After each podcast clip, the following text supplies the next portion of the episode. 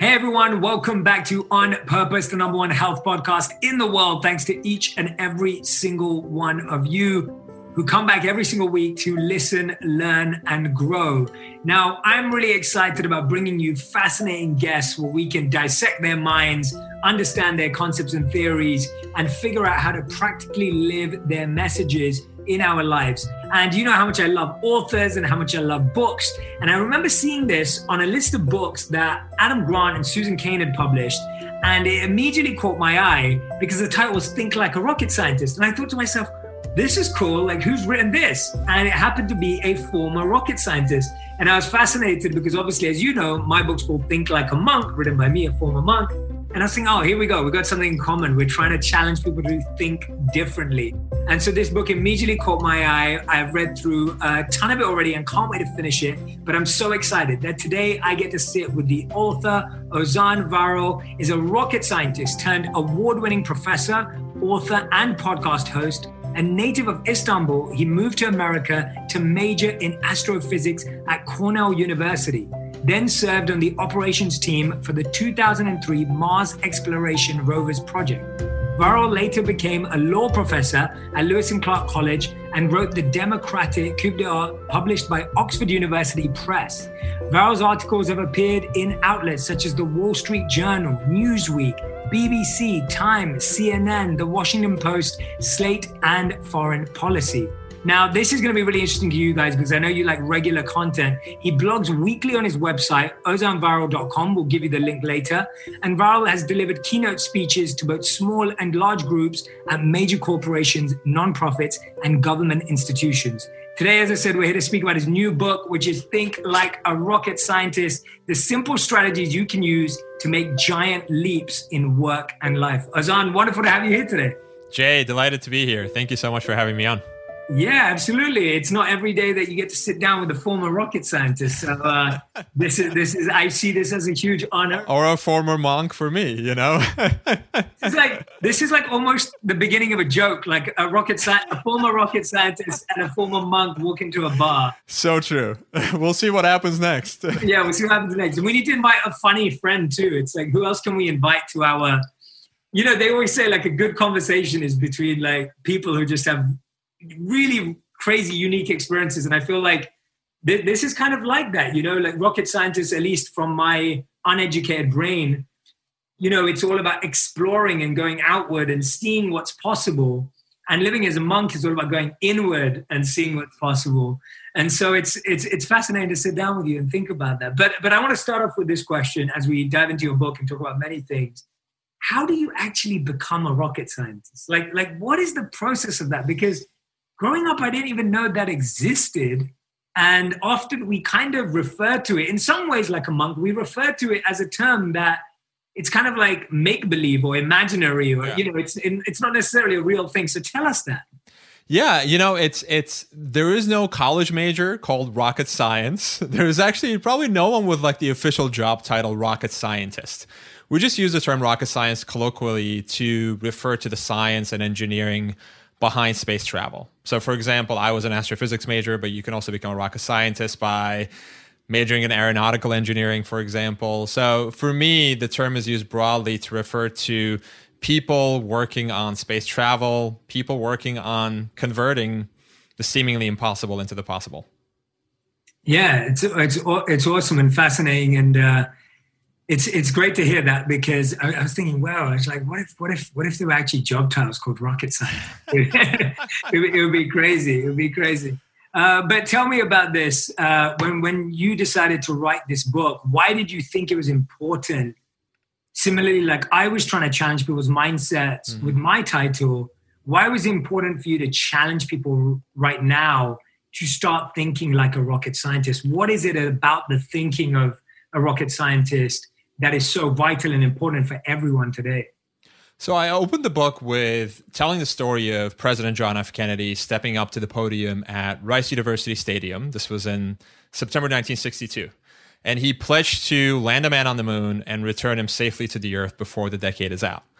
Now, at the time, this was literally a moonshot. Uh, and a lot of people in the audience thought he was crazy people at NASA thought he was out of his mind because so many prerequisites for making the moon landing a reality hadn't been done yet.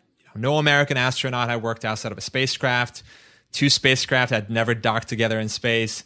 NASA didn't know if the, the lunar surface was solid enough to support a lander or whether the communication system would work on the moon. I mean, JFK actually said some of the metals required to build the rockets hadn't even been invented.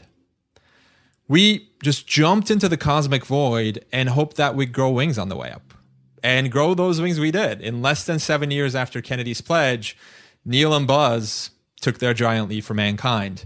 And the, the contrast I like to draw is a child who was just six years old when the Wright brothers took their first power flight. So this was back in 1903. It lasted for about 12 seconds, moved 100 feet, would have been 72 when be- flight became powerful enough to put a man on the moon. I mean, think about that for a second. That's 66 years. That's within a single human lifespan. And that giant leap is often attributed to technology, right? This was a triumph of technology. But I don't think that's right. I think the, the triumph really belongs to the humans behind the technology and a certain thought process they used to turn the seemingly impossible into the possible. So I wanted to write a book about that thought process in part because rocket science it's it's such an intimidating term right? Hence the saying like this is rocket science or it's not rocket science. So we tend to put these people in a corner and say that's just reserved for geniuses right? I, I don't want to know anything about that because it's too complicated. So I didn't want to write a book about the science behind rocket science, but I wanted to take these nine simple strategies from from rocket science about approaching uncertainty, about innovating within constraints. Um, talk to people about how rocket scientists approach failure, how they approach success, and walk them through really simply how they can take these principles and use them in their own lives to to make giant leaps. Yeah, and I love that. I love how practical that is because I think for anyone and obviously you've given a very grand example of like you know when john f kennedy's pledging to go to the moon but you think about even in our lives like so many times we have ideas or dreams or things that we would love to work towards but we kind of see it as unreachable. Right. And and we kind of put them and leave them there on the shelf and we go oh well that's never really going to happen for me. It's probably not possible. But what I feel like you're trying to do with this book, and that's what I saw when I was reading, reading it, is that these nine strategies that you share, they're actually like little steps to to be able to make that giant leap in your own life. And and I really appreciate that because I think whenever you hear about these, especially these big, you know, these big statements, I think there's a famous statement from Henry Ford, and it was like, you know, if I asked people what they would have wanted, they would have said faster horses. Yeah and and it's like you know that people don't have the vision to really bring that into reality and i feel like you're trying to ground that for all of us through all these nine strategies and i love the studies that you do share and the stories that you do share in here what what are some what was the one that surprised you the most right? What was the what was the outcome or the or the kind of principle that you actually thought you know that's actually really counterintuitive like you may have thought of it some way but actually it was like oh no that that that totally blew my own mind or blew your mind. I think the last chapter in the book, which is called Nothing Fails Like Success, is probably one of the more counterintuitive takeaways from the book, right? Because we tend to think of success as a good thing. Um, I devote that chapter to explaining how success can create complacency. Uh, and I, I discussed two the, the biggest disasters in, in rocket science history, which are the Challenger and, and Columbia Space Shuttle disasters which claimed the lives of all seven astronauts on board. Um, and those disasters happened after NASA had experienced a string of triumphant successes. So, with respect to the Challenger, there was a number of really successful Challengers, uh, space shuttle launches, I'm sorry, leading up to Challenger. And NASA began to develop tunnel vision, even when engineers were raising their hands and saying, look, the O-rings, which were responsible for the explosion of the uh, of the Challenger, they were being damaged flight after flight. And one engineer, actually, six months before the Challenger disaster, he wrote a memo that turned out to be really prescient. He said, if we don't do something about the problem with the O-rings, which, by the way, are these flexible rings that seal the um, the, the the the boosters to make sure that hot gases don't escape, so they serve a critical function he wrote a memo saying that if we don't fix this problem, it's going to be a catastrophe of the highest order. I'm talking the loss of human life. But the managers ignored the engineers' requests because they thought, look, in previous missions, we succeeded, even when there was damage to the O ring. So as long as we repeat the process that we followed yesterday, then success is, is inevitable. And basically the same thing happened after the after the Columbia space shuttle disaster as well. The technical flaw was different, but the underlying cultural flaw of success creating complacency, of success creating conformity was very much very much the same. And so to me that that was really counterintuitive because, you know, the our first in- instinct when we succeed is to start lighting cigars, right? Popping champagne corks to start celebrating. But when we do that, we fail to realize that we may have succeeded despite making a bad decision, despite making a, a serious misstep. And if you don't sort of sit and conduct the same type of analysis that might follow a failure, if you don't look back and say, you know what, why, what role did luck and privilege and opportunity play? in this success. If you don't do that sort of reckoning, then those small little failures will eventually snowball into something that that you can control. So I think there's a lot of value to thinking of ourselves even after we succeed as a work in progress. So I think the moment you think you've made it is the moment you stop growing. The moment you declare yourself to be an expert on something is the moment that you start, you know, making confident declarations without backing it up with the facts. The moment you think you're in the lead is the moment you just stop listening to other people. And so, um, so I think there's a lot of value to even when success arrives to staying humble and realizing that you know what you succeeded not necessarily because of your genius, but you may have gotten lucky. Um, and if you don't fix the errors that happened in the the path to that success, then um, then that those failures, those small failures might catch up to you in the long run. Yeah, I think I think that's a super powerful and strong message. I think there's this. I saw this really good viral video recently. I think I shared it to on Instagram. It was a, it was a video that someone had compiled of, and and the the tagline was "Don't celebrate too early," and it was a compilation of like swimming races, marathons, sprints, where the person just started celebrating when they were about to hit the line, and then number two came and took their place. And it's happened multiple times and obviously that's in a very that's in a very specific you know race scenario. But even in life it's so much so i feel like yeah you don't learn as much when you win unless you conduct that analysis. And i remember in a very small way i remember every time i if i did well in exams I would always regret it the year later when I'd be like, wait a minute, how did I do well last year? Like, I wish I wrote down why I did well, right? Because then I would have something to go on. and and you're so right that there's such a need for that post win analysis mm-hmm. and the appreciation of not just luck but the appreciation of things that lined up yeah. uh, the appreciation of uh, things that just happened uh, not even by chance or luck but by happen because the, the things that went right that you didn't expect right and, and i think it's almost like when we win we're like oh we expected that to happen but but when we lose, it's like, oh, I didn't expect that, and then that's when we tear it apart. I guess a lot of people feel, and you address this too. A lot of people feel like they never win, mm. uh, and and so they're more in that category of failing. And and I think this, I've seen this quote before and seen it thrown around before, called "fail like a scientist." Mm-hmm. And it's almost like fail like a rocket scientist sounds even even more aligned with it. And it's and you, and you talk about failure in the book Tell us about how to really fail effectively because you talk about not just failing fast, but learning fast. And, and I love that change. And, and I want to know more about that because I think we hear a lot about, oh, just fail and it's okay to make mistakes and it's okay to fail. But I, I'm more fascinated by how we can really fail effectively and, and dive into that because I think for most people, they don't win and get complacent. We fail but we don't learn fast enough. So let's let's dive into that principle. Yeah that's absolutely right jay. And i, th- and I think the, the distinction that you just mentioned between failing fast and learning fast is a really important one. Because that mantra of fail fast fail often fail forward is all the rage these days in silicon valley. Um, i was reading that and i talk about this in the book too that silicon valley companies are now holding um, funerals for failed startups complete with like DJs um, spinning records and bagpipes and and liquor flowing freely. And you know, and I don't buy it.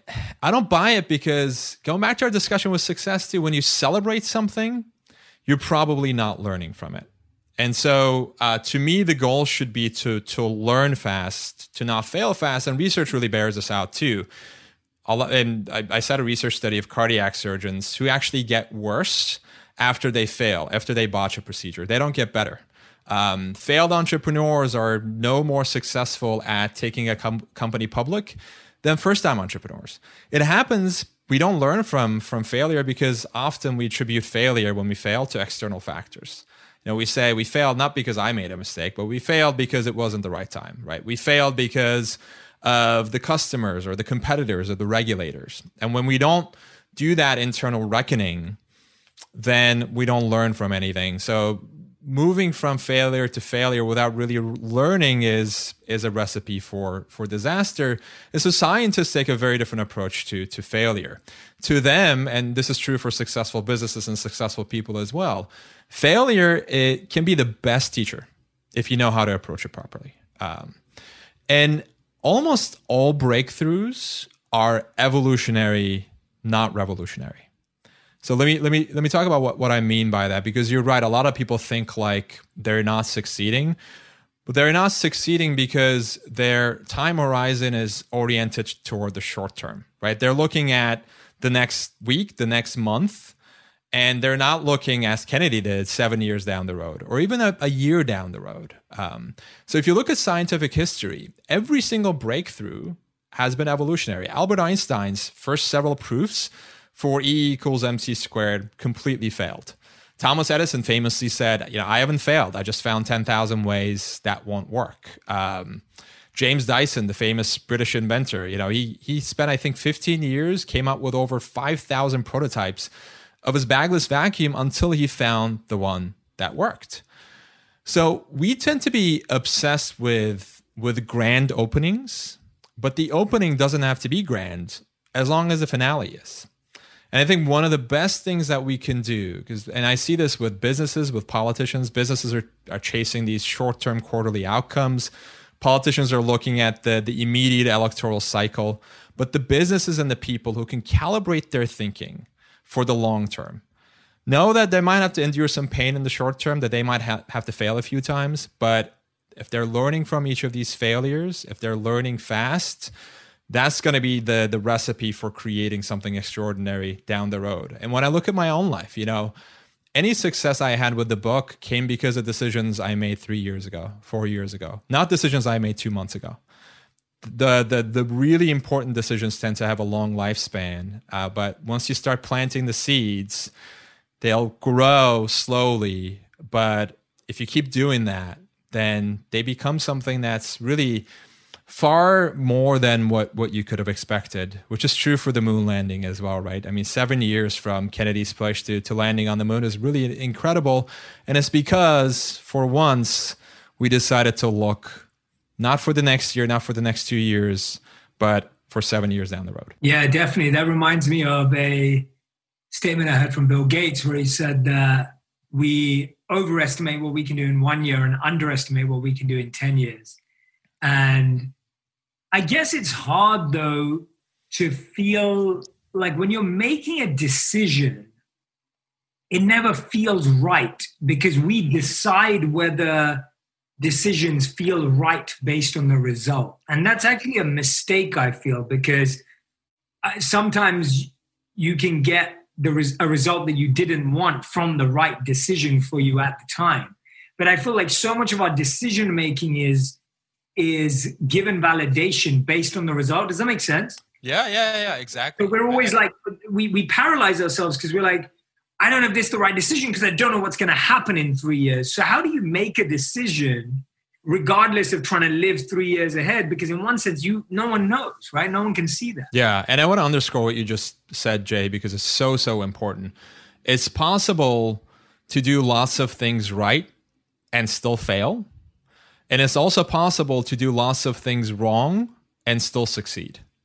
This happens all the time.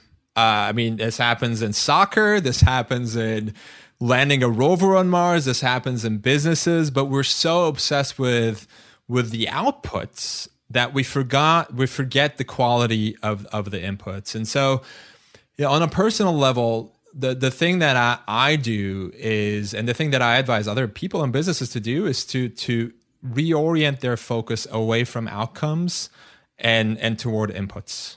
So for me, for example, writing the book, if I'm thinking about bestseller lists and how many copies the book is going to sell, two things are going to happen. One, it's going to completely rob the joy out of what I do.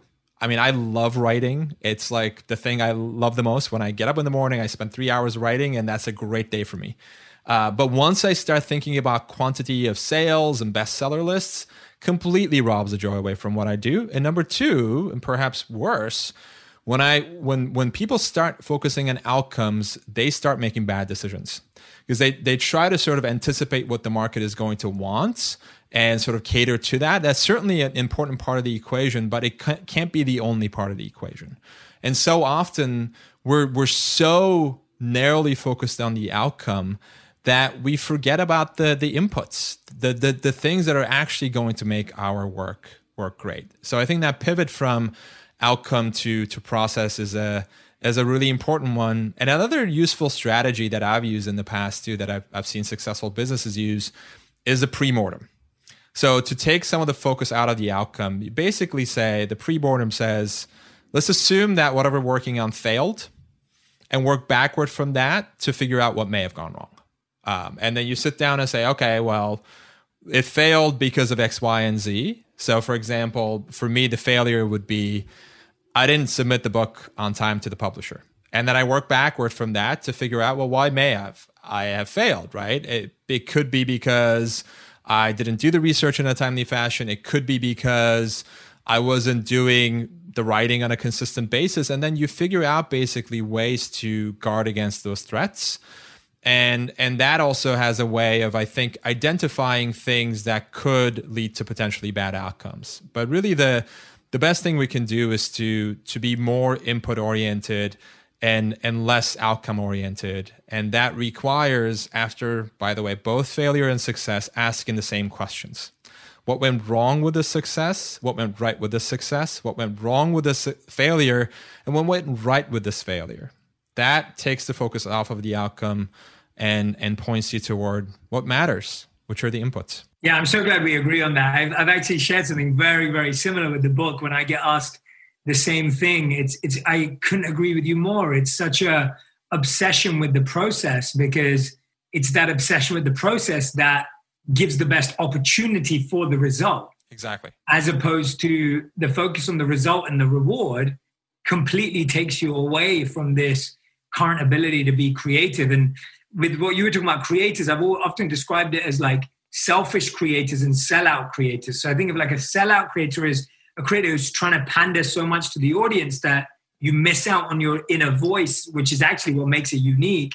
And then the selfish creator is kind of like the person who writes a book that only they want to read. Right. And that we know that isn't good either because it's kind of like, you know, and, and so yeah, finding that balance, but but still always focused on the input, I think is so important before you start focusing on thinking about how to market something or or put something out there. And those are some really powerful entrepreneurial tips. I wanted to ask you if you could explain what first principles thinking is and how Elon Musk has used it. Uh, because I think that would really interest my audience as well. Sure. So when Elon Musk was first thinking about sending rockets to to Mars to to take people to Mars, he first began by shopping for used rockets on the American market. And Musk was a really rich guy. This was right after he sold PayPal to eBay.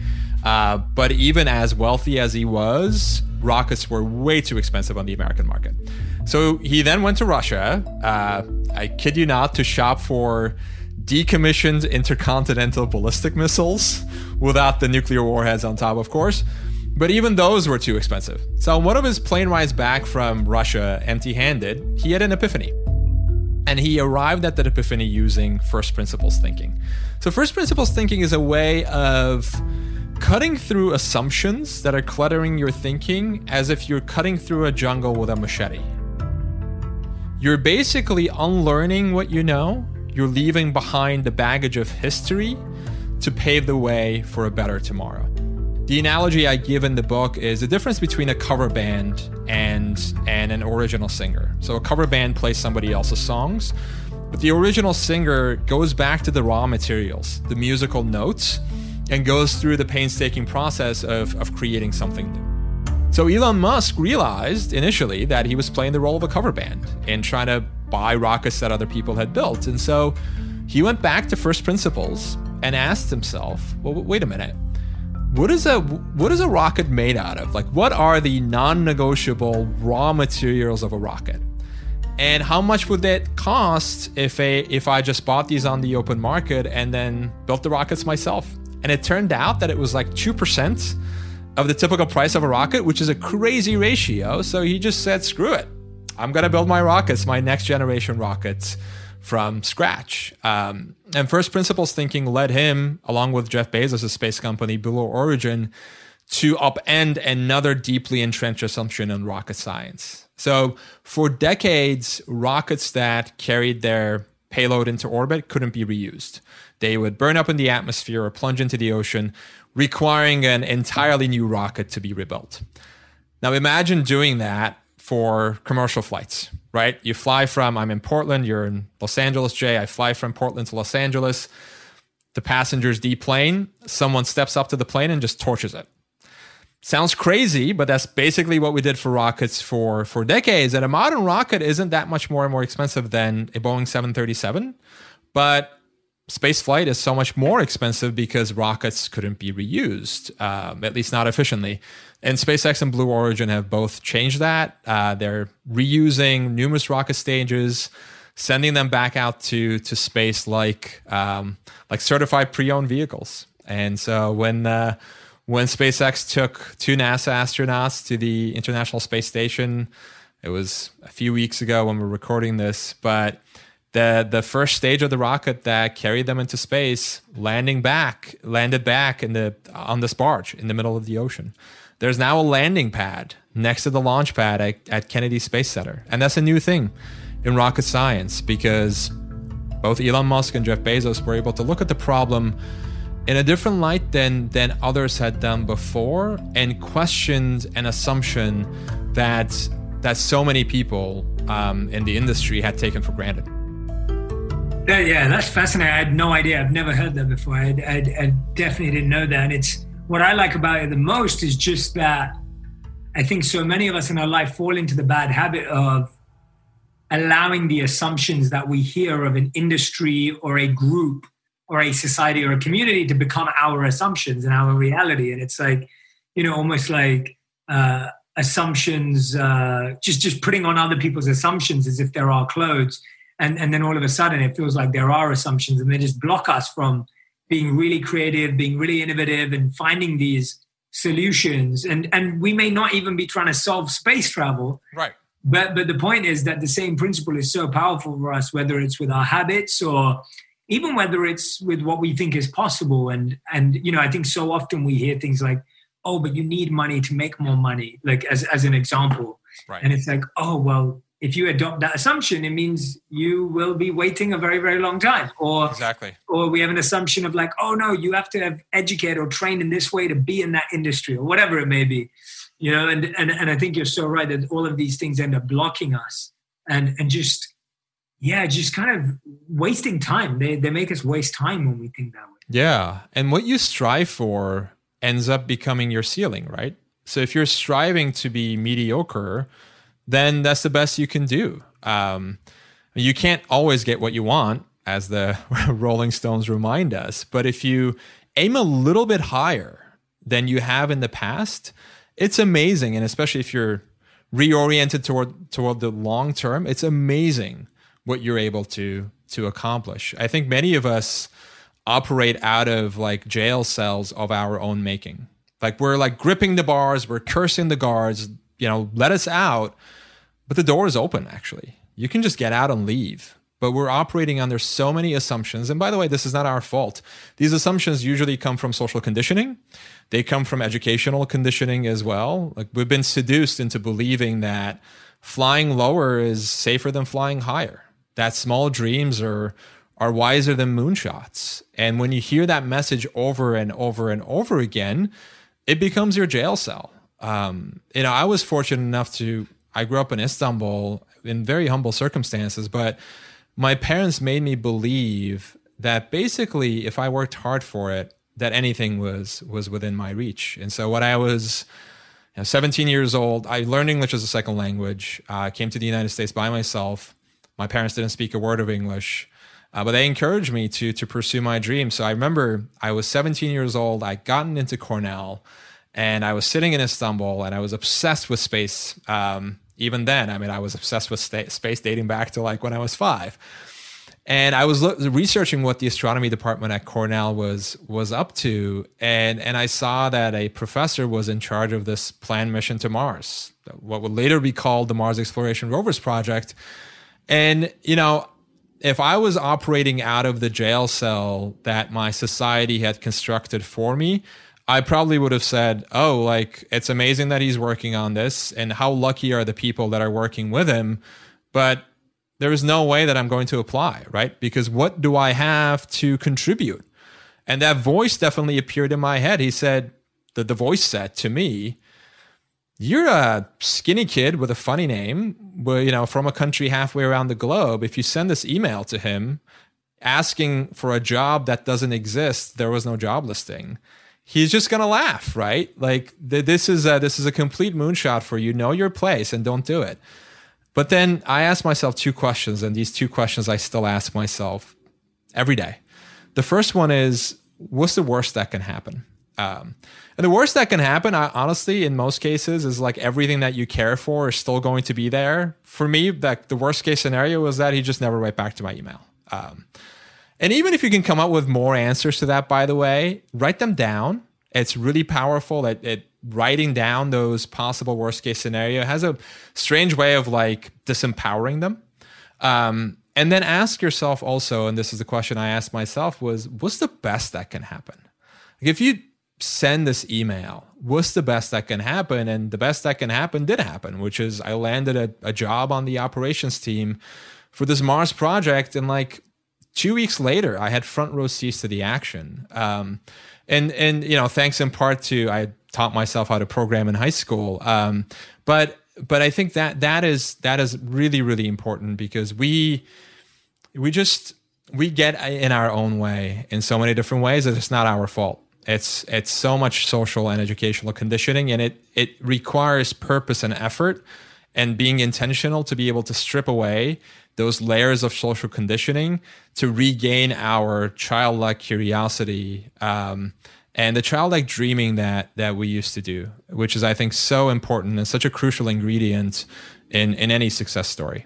Yeah, that's thank you for sharing that. By the way, I was going to dive into that, so I'm glad you shared that. Then your your journey to that because yeah, I'm sure many of your school friends would have, you know, not thought about doing something like that, or maybe some of them tried, or maybe some of them wouldn't even have envisioned it. And so often we're thinking differently to the people around us, and it's scary. It's it's scary to think differently to the people around you. And I think a lot of people listening or watching this can can identify with that, where you feel a bit of fear because you're like, oh, maybe I'm not allowed to think like this, or maybe I shouldn't think like this, or maybe actually if I think like this, I'm going to get into more trouble. But you spoke about two things there that are really important. You talked about working hard, and obviously we hear a lot about working smart. And what I like in the book is you talk about the difference between strategy and a tactic. Right. And and you give this example of Tina Seelig's five dollar challenge. But I the reason why I wanted to bring that up is I think that's a really important distinction because I think in our journeys sometimes to create these moonshots, there's a big difference between strategy and tactic. And everyone tries to use the word strategy a lot. And we also try and use the word tactic and hacks a lot.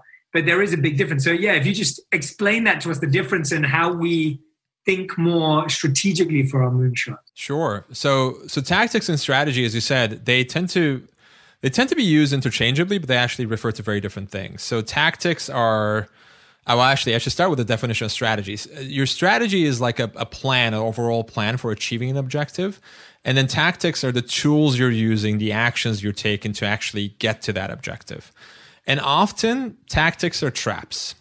And what we what we see when, when people look for life hacks, for example, or a formula, they're asking tactical questions. They're trying to see, well, let me see what this other person did, and let me just copy and paste their tactics and expect the to to to to get the same outcome, which is usually a recipe for disaster.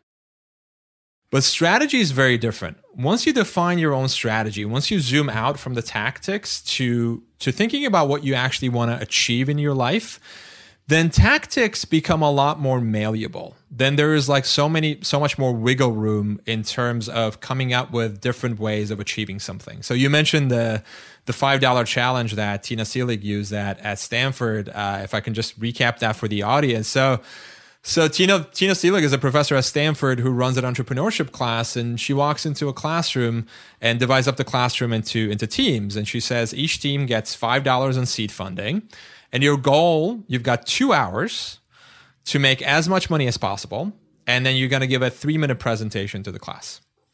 So take a moment to think what you would do if you were in one of these teams. Now, most teams did what you might expect them to do. They took the five dollars and they bought, you know, materials for a for a makeshift car wash, or they went old school and started like a lemonade stand. And those teams didn't do really well. The teams that were a lot more successful asked a very different question. They realized that the tactic, which is the five dollar bill sitting in front of you, was a basically a worthless and distracting resource. Instead, they went back to first principles, which we talked about before, and framed the problem more broadly as what do we do to make the most amount of money uh, as possible if we start with absolutely nothing? So, one particularly successful team ended up making reservations at uh, popular Silicon Valley restaurants and then selling those reservation times to you know wealthy executives who wanted to skip the wait. And they made an imp- impressive, I think, $300 in two hours. But the team that came in first realized that both the $5 tactic and the two hours were not the most valuable in their arsenal. Uh, instead, they realized that the, that the most valuable tool in their arsenal was the three minute presentation time they had in front of this captivated Stanford class. They ended up selling that uh, three minute slot to a company that was interested in recruiting Stanford students and walked away with like $700 and it's it's it's genius because they were asking the strategic question of like well what do we do? What, what do we have here? It's so easy to get distracted by the $5 right? So ask yourself you know what is the $5 in your life? What is the three how do you abandon that and find the more more valuable 2 hours?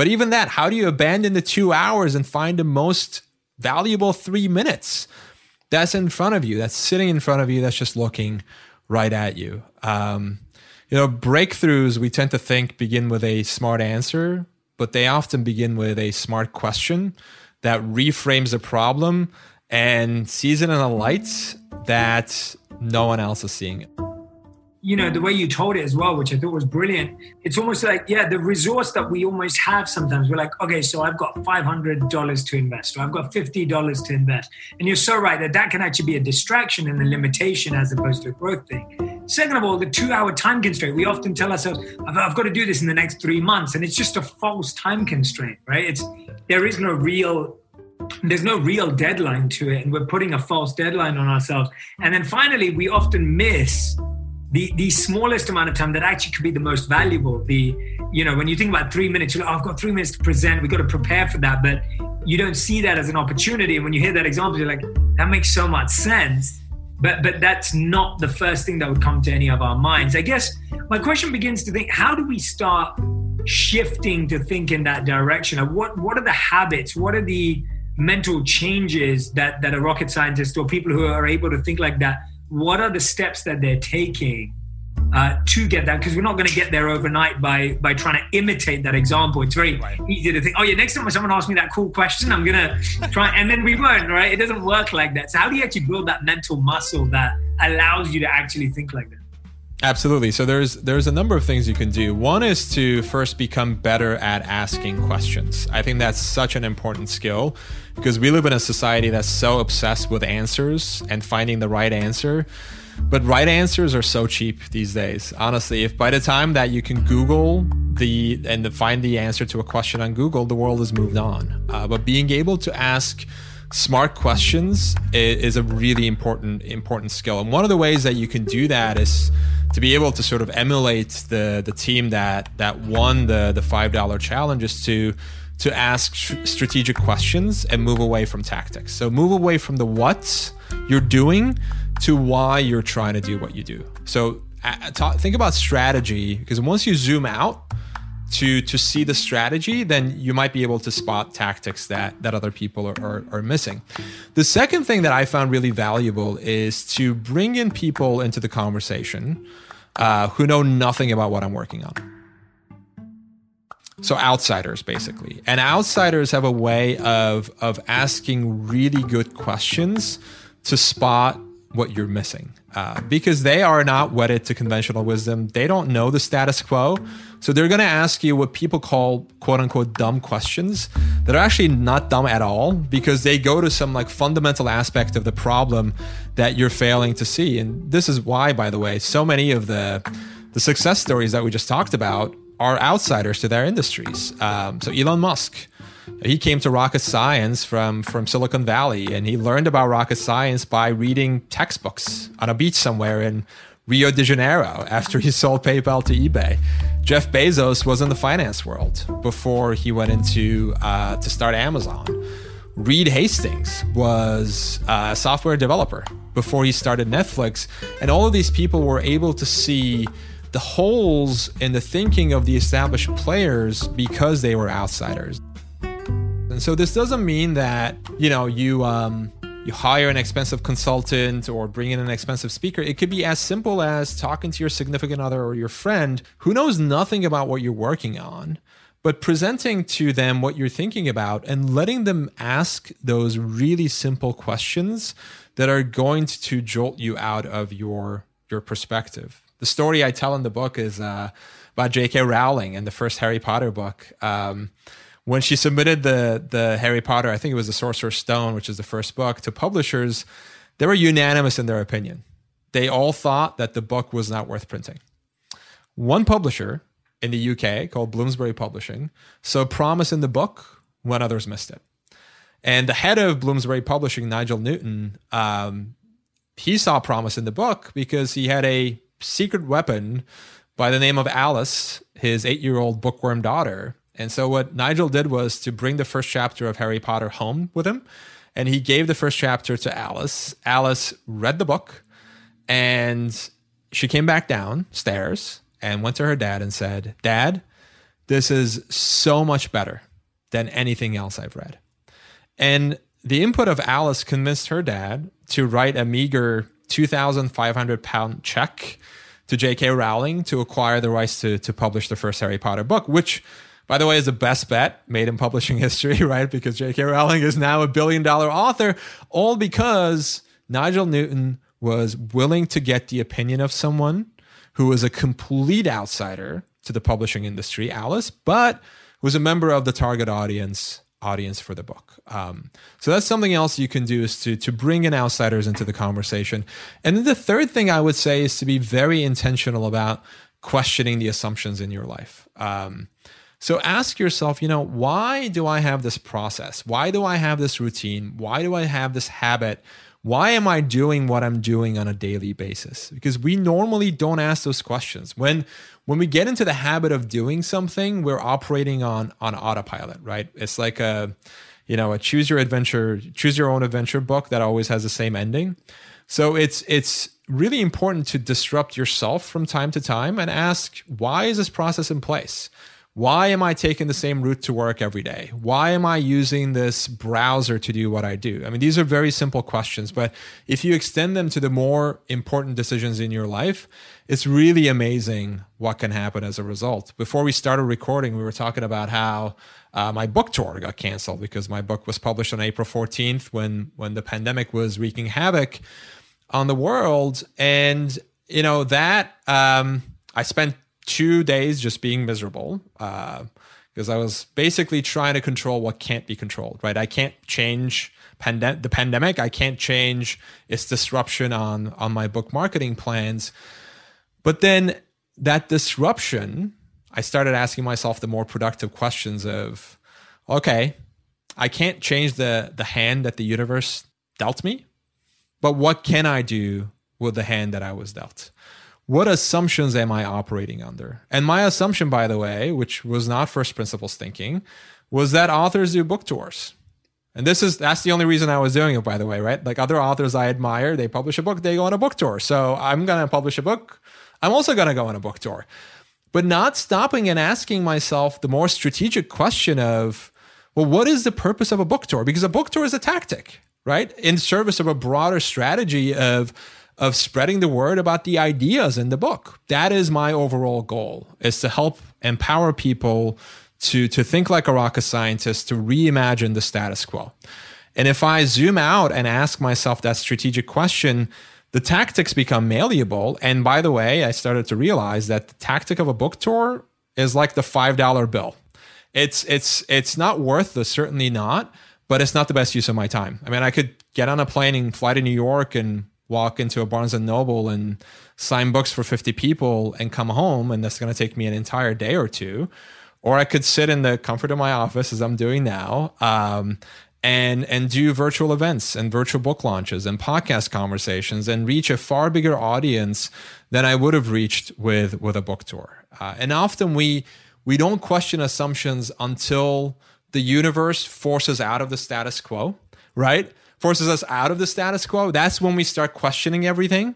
But the people who get ahead are the ones who do that questioning before they're forced out of the status quo, before a crisis strikes. They're they're they're doing the questioning and asking the, these strategic questions to themselves before crisis comes knocking on the door. Uh, so you have to, in many cases, dig the well before you're thirsty, and and and think through your outdated assumptions before the universe does it for you. I couldn't agree with you more. Thank you for that very thoughtful uh, set of steps and thoughts that we can go to and it all comes back down to asking the right questions and yeah. and that's you know that's what we forget you're right like when you when you ask yourself the wrong question you get lost in a whole trajectory like yeah. the wrong question of like okay well what what are what are other authors doing that i have to do right like that question is what leads you down this whole uh, trajectory of planning and building and traveling and then you coming back from all of that and go wait a minute I, that didn't make any sense and so it, or not that it didn't make any sense. It, it it wasn't right and appropriate for the current time that we're in. And and I couldn't agree with you more. So I'm yeah, I'm hoping that everyone who's listening right now, there's a lot of subtext in what Ozan's telling us around just you know really looking at the decisions you're making in your life right now, really reflecting about the steps you're taking in, your life right now, and just questioning why you're doing them, what you're doing them for, why they make sense and if you don't have a good enough answer for yourself, and that's really the most important answer is can you answer it for yourself? Because someone else may have a perfect reason for why they think you should do something. But if you don't have a good enough reason for why you think you should do it, then it's then it's probably not as strong as you believe it is. So, I, I want, Ozan, I've got a few more questions for you before we round up. I want to ask you sure. this question from the book. Why do you suggest we use Lisa Bodell's "Kill the Company" exercise? uh, because I, I, love it too. It's another great example. Yeah, it's one of my favorite exercises. And the story I, I, tell in the book is from from Merck and how Merck CEO Kenneth Frazier applied it. But basically, he asked his executives to play the role of one of Merck's top competitors for a day, and so they switched perspectives and they figured out ways to kill the company to to put Merck out of business, which is when CEOs talk about change and innovation, they're asking usually the, the cliche questions like, how do we think outside the box? Or what's the next big thing?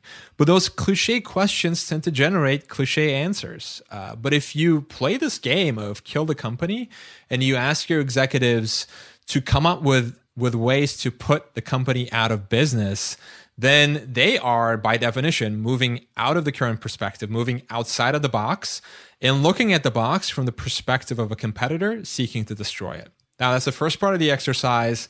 once you identify those threats, then you switch to the opposite perspective. So you go, but they went back to being Merck executives and figured out ways to to defend against those threats. And so, and you can have, you don't have to be a big corporation to apply that in your own life. You can ask yourself, you know, you can play the kill the company uh, game with your job, right? You can say, well, why might my boss pass me up for a promotion? Uh, why may I not get this job that I'm interviewing for? Or why are people buying our competitors' products? It's not because you're right and they're wrong it's not because they're stupid. It's because they're seeing something that you're not seeing. It's because they believe something that that you don't believe. It's because they're telling themselves a different story. And you're not going to be able to see that story if you're looking at the world from your own limited perspective. And Kill the Company is a great way of, of forcing yourself out of that perspective and, and adopting the perspective of somebody else. Yeah, I think it's a great activity to do with yourself, to do with your teams, to, to do with anyone, because it actually allows you to think so big and broad and crazy, which being told to think outside of the box definitely doesn't do. Yeah. Uh, or to have a creative brainstorm definitely doesn't do.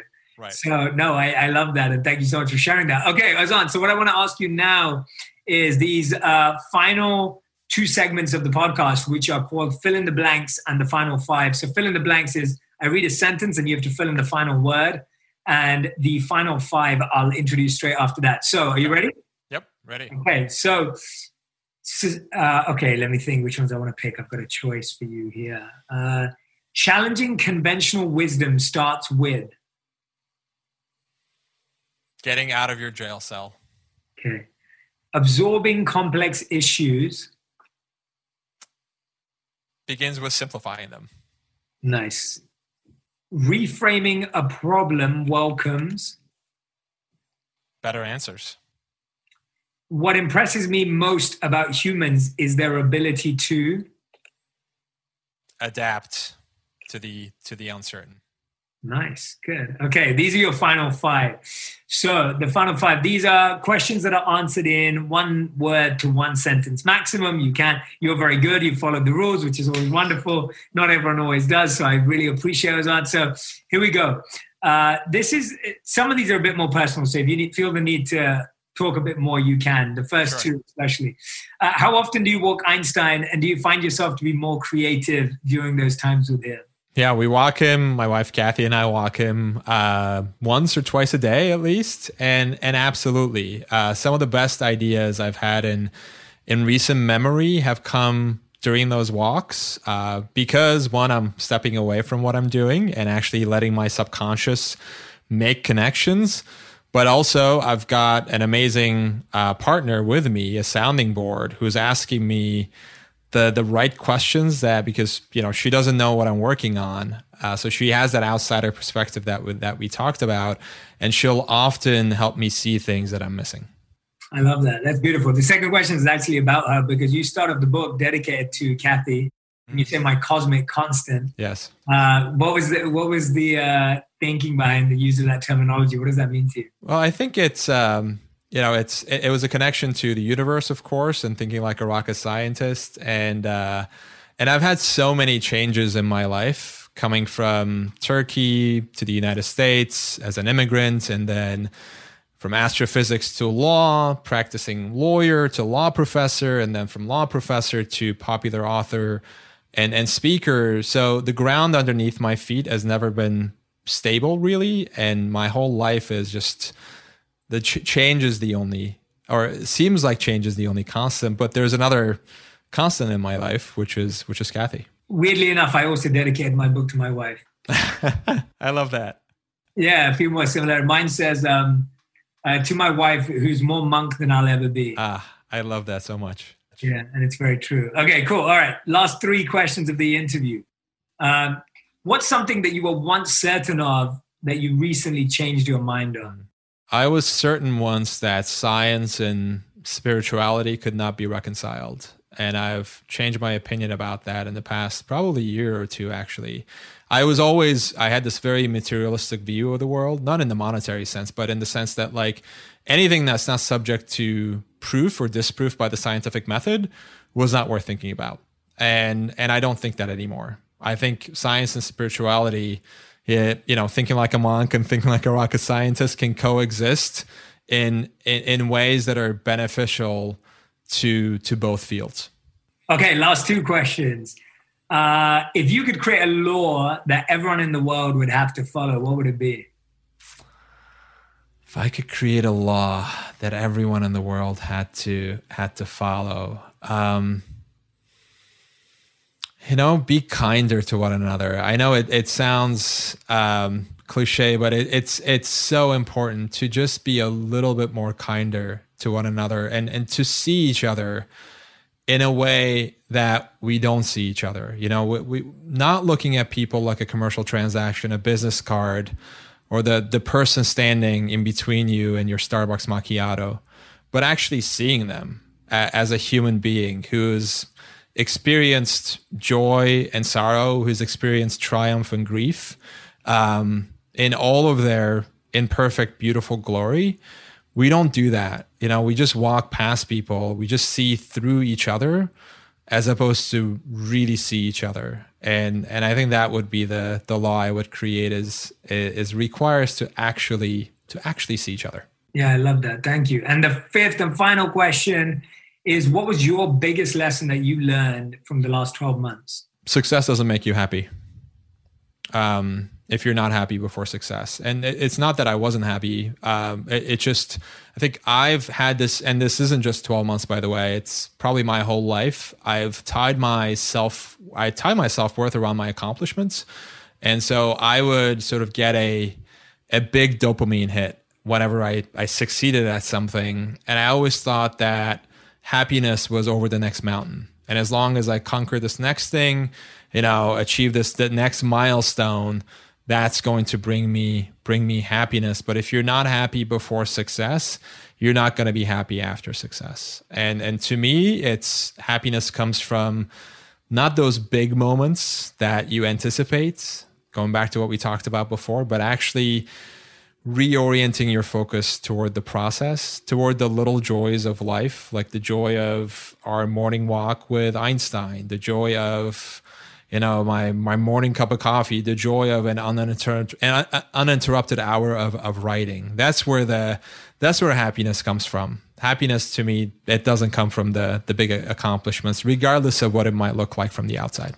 It's always hard to when, whenever we first admit that it's hard to kind of stomach it sometimes you know? Like i i, I have also for a long time realized that in, in at least in my opinion happiness and success are two different things yeah. And and success is based on what I achieve and happiness is based on how I feel about myself and, and how I feel about what I'm doing and contributing.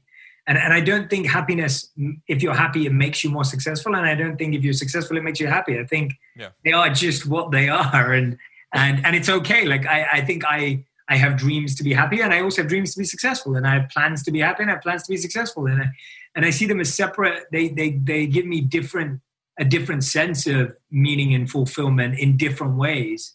And when you try and interconnect them, which is what I think you're saying, there's so many of us for so long believe that if we're successful, we'd be happy. Right. Or the opposite too, which is, oh, if you're happy, then you'll be successful. And sure. that's not that's not true either. You know, it just it, it, doesn't really matter. And you can define what each of them are for you. So no, thank you, Ozan. Thank you for sharing that. And really appreciate everyone. This is Ozan Varol and the book, Think Like a Rocket Scientist simple strategies you can use to make giant leaps in work and life. You can go and grab a copy now. I obviously highly recommend this book.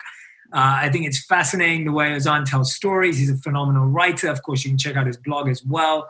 But the book definitely goes to that point of just crystallizing a lot of these really, really important and fascinating tips. And that's what I love about the book. It's like, it's stuff that will make sense, but it will be so much more practical and deeper for you as you dive in through the stories and the studies that Ozan makes really, really clear for us, like he's done today. Ozan, thank you so much for joining in the On Purpose family. Uh, really, really grateful to meet you, and I hope we actually get to meet in person one day too. Yeah, I love that as well. You just live right down the the, the coast here, and if I can uh, say one more thing, Jay, I'd love to offer a special bonus to your audience for getting a copy of the book. If you head over to uh, rocketsciencebook.com forward slash purpose, you'll find 12 short videos that I recorded. recorded. These are like three minute bite sized videos with practical, actionable insights from the book that you can implement right away. Um, I'm also going to share with you a 30 minute productivity video that I have that takes takes you behind the scenes on sort of how I structure my days and how I get more done in less time. And you can find all of that at rocketsciencebook.com forward slash purpose. I love that. Thank you so much for offering that. I really, really appreciate it. And make sure you make the most of that. Rocketsciencebook.com forward slash purpose uh, to get all of that information. And, and it's all free. So, so, yeah, please, please, please go and grab it. Don't uh, miss out on the opportunity. Of course, go and grab a copy of the book at Amazon, Barnes and Noble, and I'm sure all other good bookshops. Uh, thank you so much, Ozan. Thank you so much. My pleasure, Jay.